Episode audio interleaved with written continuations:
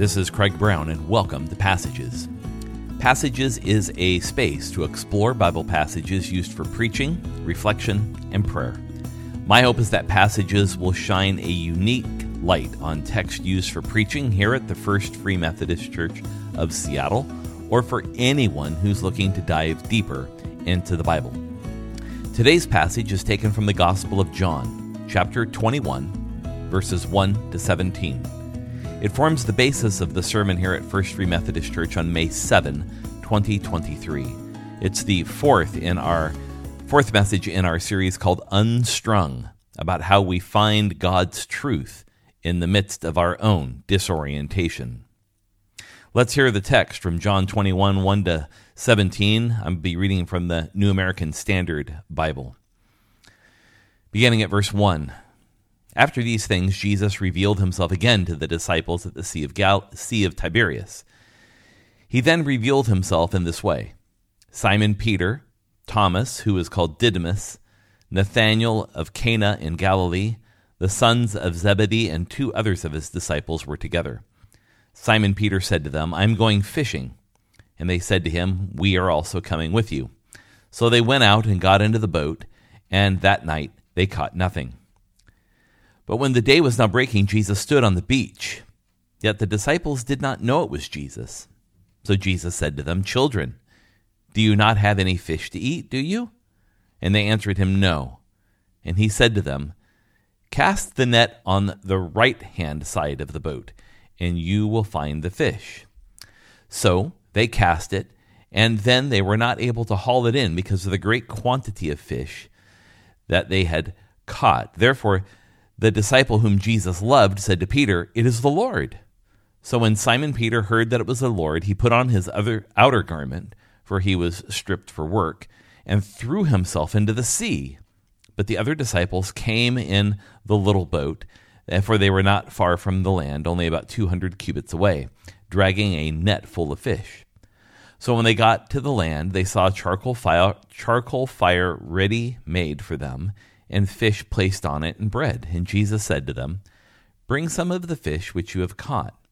So Simon went up and hauled the net to land, full of large fish, a hundred and fifty three. And although there were so many, the net was not torn. Jesus said to them, Come, have breakfast. Now none of the disciples ventured to inquire of him, Who are you? knowing that it was the Lord. Jesus came and took the bread and gave it to them, and the fish likewise. This was now the third time that Jesus revealed himself to the disciples after he is raised from the dead. Now, when they had finished breakfast, Jesus said to Simon Peter, Simon, son of John, do you love me more than these? And he said to them, said to him, Yes, Lord, you know that I love you. And he said to them, said to him, Tend my lambs. He said to him again a second time, Simon, son of John, do you love me? He said to him, Yes, Lord, you know that I love you. He said to him, Shepherd my sheep. He, Jesus, said to him a third time, Simon, son of John, do you love me? And Peter was hurt because he said this to him the third time Do you love me? And he said to him, Lord, you know all things you know that I love you. And Jesus said to him, Tend my sheep. For many in the Christian community, this is a, a, a, familiar passage of Scripture of, of Jesus meeting with his disciples at the Sea of Tiberias, which is actually the Sea of Galilee up in the north, far away from Jerusalem, where the events of chapter 20 in John's Gospel had occurred. In the case of this text, it opens in verses 1 to 3 talking about how fishermen, well, they go fishing. John 21 is seemingly an addition to the Gospel of John. Now, when it was added or by whom, we don't know. But they're definitely of John's school of thought, John's school of theology. But the, the vocabulary, the grammar, everything is slightly different in John chapter 21 than the entire rest of the Gospel. So most scholars seem to think that chapter 21 was added to it at some later point in time because the conclusion at the end of chapter 20 seems clear enough. But yet, there are some unresolved issues that may have warranted adding this gospel back onto the story itself. Now, this chapter will deal with some of these unresolved issues. There, this chapter is going to look backwards toward the restoration of Peter, and it's also going to look forward to that which is going to be coming in the future for both John and Peter. But for the purposes of our text today, we're only going to be looking at the episode involving much more directly Peter.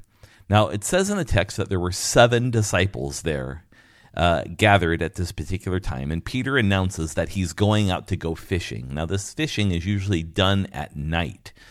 And so everybody comes with Peter, and they, they fished all night and they caught absolutely nothing.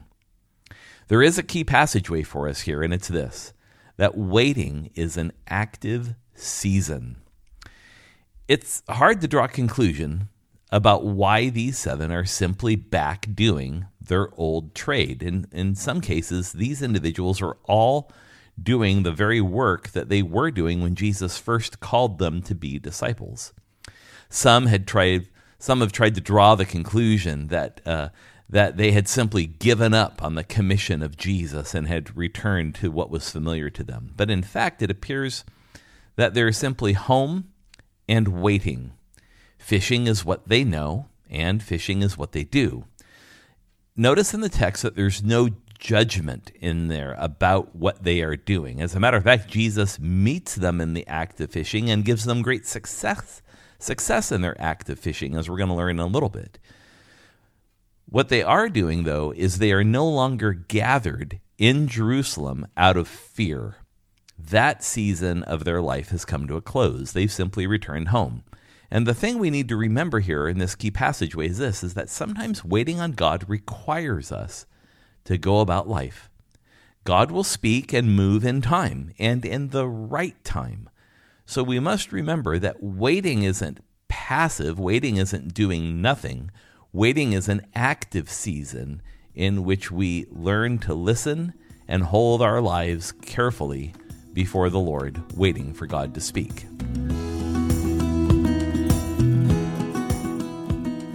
Now, what happens in this story, obviously, is that Jesus himself is out fishing and calling his disciples in a very similar way in which he called them three years earlier to be his followers. Jesus is fishing for fishermen in verses 4 to 8.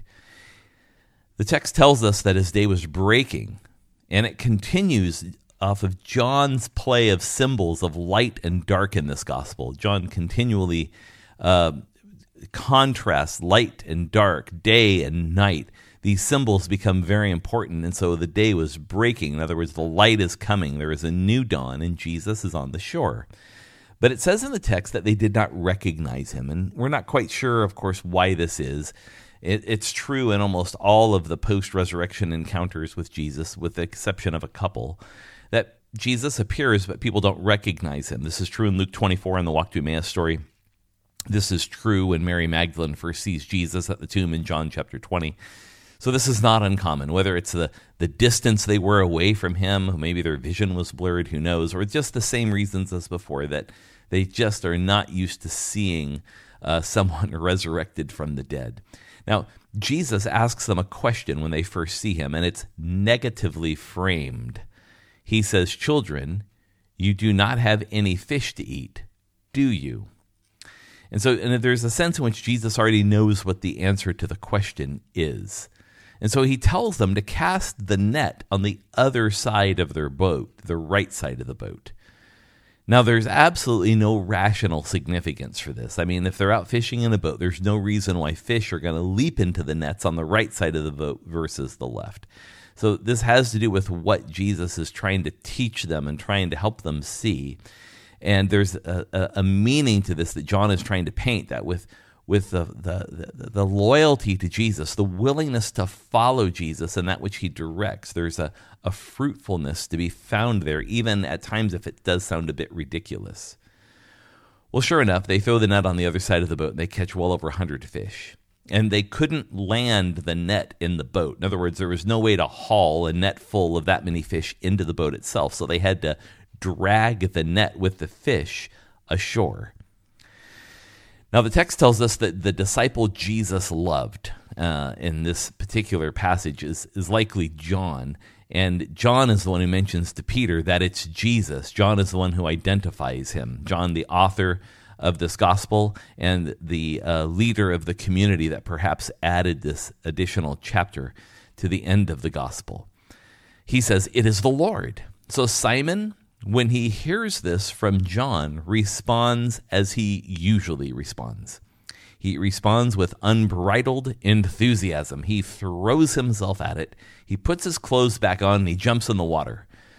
Now, the cultural requirements of this day is that uh, for him at the time he was fishing, he would be doing so in a loincloth. He would be wearing nothing basically but his underwear while he's out fishing. But when you were to greet people, you would never greet anyone clothed like that in the time of Jesus. You would greet those people fully clothed. So it sounds a bit ridiculous, but he's actually following cultural convention. He puts his clothes back on in the boat and then he jumps into the water so that he can go and meet Jesus. Now, the other six that have been left in the boat with all of these fish, they row ashore in this smaller boat, gr- pulling this huge net full of fish. It says in the text that he's about 200 sta- they're about 200 stadia from um, or cubits from the shore. 200 cubits is about 100 yards. So certainly far enough to be in earshot, but they do have ways to row to get there. It, all of this helps open up another key passageway for us that Jesus finds us where we are and in what we're doing. You know, oftentimes for Christians, we think of the extraordinary moments when we meet God. But what we see time and again in Scripture is not God coming to meet people in extraordinary moments. It does happen from time to time. But more often than not, God comes to people in the ordinary. Uh, God meets Abraham in a certain way in the wilderness, in just a very ordinary sort of fashion. God meets Moses while he's tending sheep. Being faithful in our ordinary work is essential for us to be in an abiding relationship with the Lord. Time with God is not exceptional when we're alone, it's actually ordinary. And Jesus comes to them while they're fishing. So we need to think less about an experience of the Lord, and instead we need to cultivate a relationship with God at all times, even in the most mundane and ordinary things we do in our lives.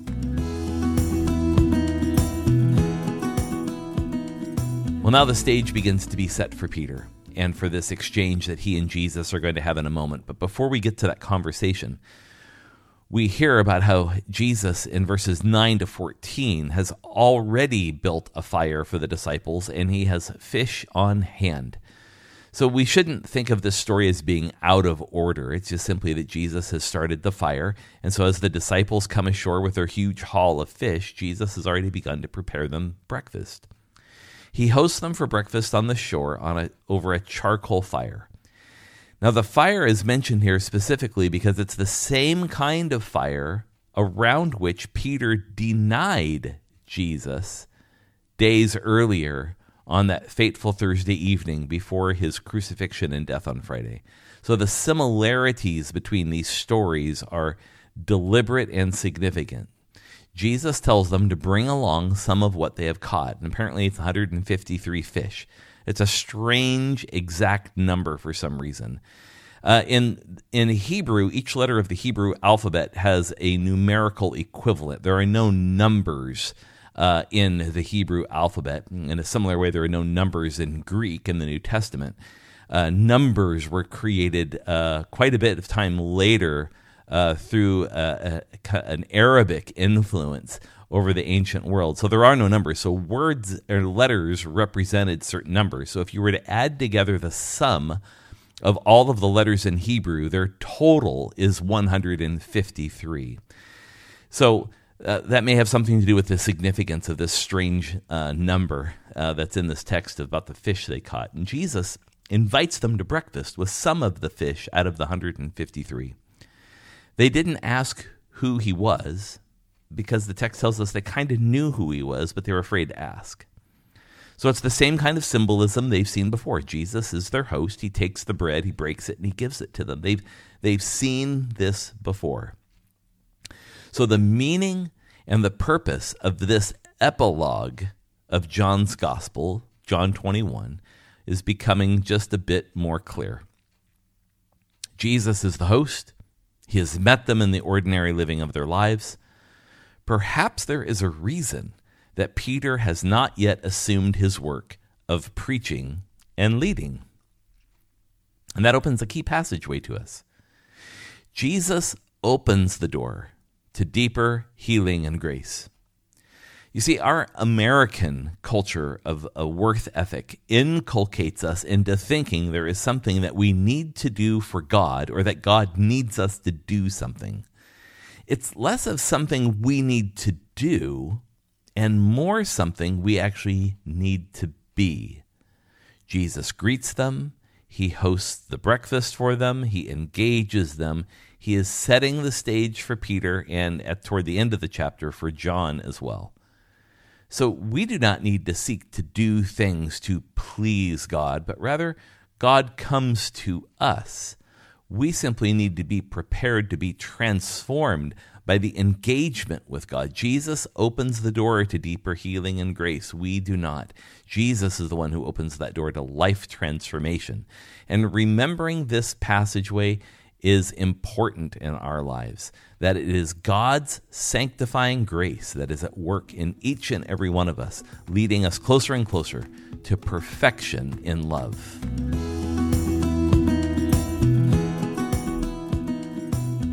Well, we finally now move toward the end of this story that we've uh, selected for scripture reading today in verses 15 to 17. It has to do with this quite well known conversation that takes place between uh, uh, Peter and Jesus, and it has to do with the reconciliation of Peter. Then verses 15 to 17 of John chapter 21. Much has been said and written on this text, and for the sake of this podcast, we're going to try to stay as close to the text as we can.